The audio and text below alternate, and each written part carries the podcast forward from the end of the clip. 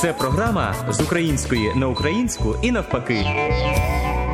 Вітаємо усіх вас сьогодні. У нашій мовознавчій рубриці ви дізнаєтеся про таке, як правильно вживати слова на протязі чи протягом. Правильно казати уява чи уявлення, і в яких саме випадках вживати те чи інше слово. А також звідки пішов вислів темна людина, і що достеменно спочатку означав вислів бути темною людиною. З української на українську і навпаки.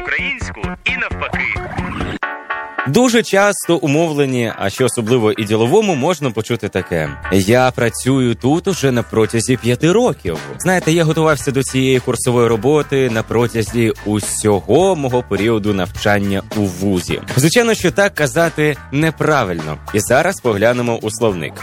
Вислів на протязі це бути у різкому струмені повітря, не стій на протязі російською мовою на сквозняке. Тобто, якщо людина каже Я працюю тут уже на протязі п'яти років, то це означає російською мовою Я работаю тут на сквозняке уже п'ять лет.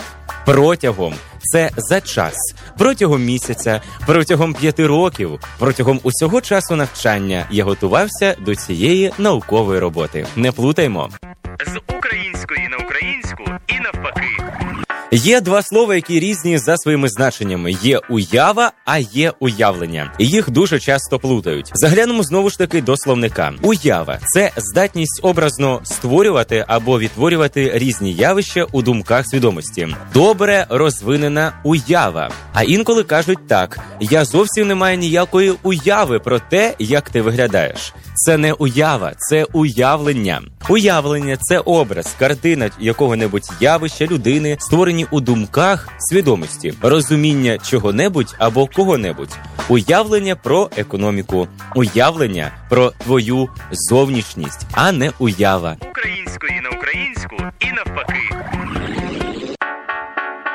Ну а тепер переходимо до наших висловів. І сьогодні поглянемо у словник і подивимося історію, етимологію вислову темна людина. У своєму теперішньому значенні темна людина це маловідома сумнівна особа, яку підозрюють у темних махінаціях. Ініціатор і закулісний диригент недобрих справ. Термін з'явився на початку 19 століття. Більш застарілим є ще одне його значення: ретроград або мракобіс.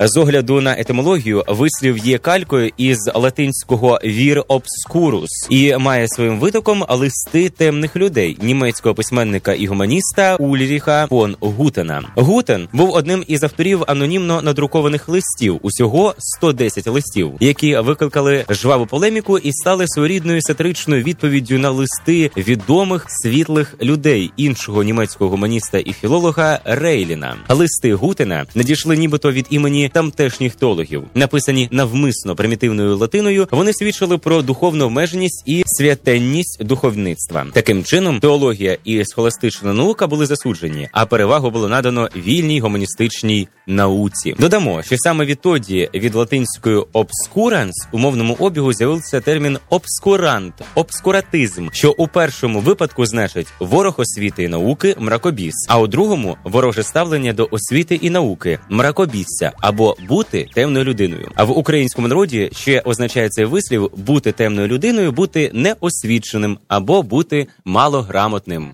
З української на українську і навпаки. На цьому наша коротенька мовознавча рубрика завершується. Дякую за увагу та до нових зустрічей в ефірі. З української на українську навпаки.